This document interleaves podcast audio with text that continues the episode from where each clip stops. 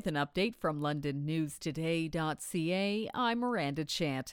A serious collision involving a pedestrian in North London sent one person to hospital. Emergency crews were called to Adelaide near Glenora Drive after the pedestrian was hit just after 5:30 yesterday afternoon. The pedestrian suffered serious injuries and was taken to hospital for treatment.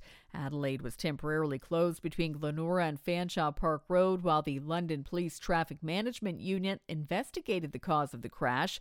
The road was reopened around 10:30 last night. Fire officials are probing a trailer fire in South London. The blaze broke out at 69 Bessemer Road around 7:30 last night.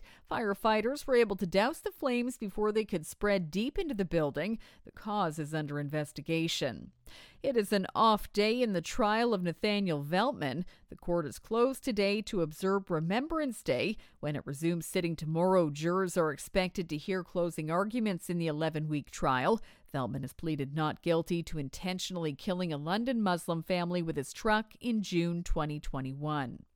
Another week, another intersection closure. Starting today, the intersection of Exeter and White Oak Road will be closed for one week. This is to allow crews to install a sanitary sewer as part of the intersection improvement project. Detour signs are in place for drivers. The intersection will reopen next Monday.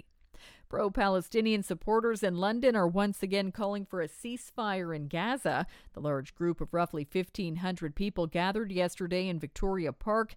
There, they urged people to write to Liberal London MP Peter Fragiskatos to demand the government call for a ceasefire in the deadly conflict between Israel and Hamas. Police kept an eye on the rally with no incidents reported. For more on these and other stories, go to londonnewstoday.ca.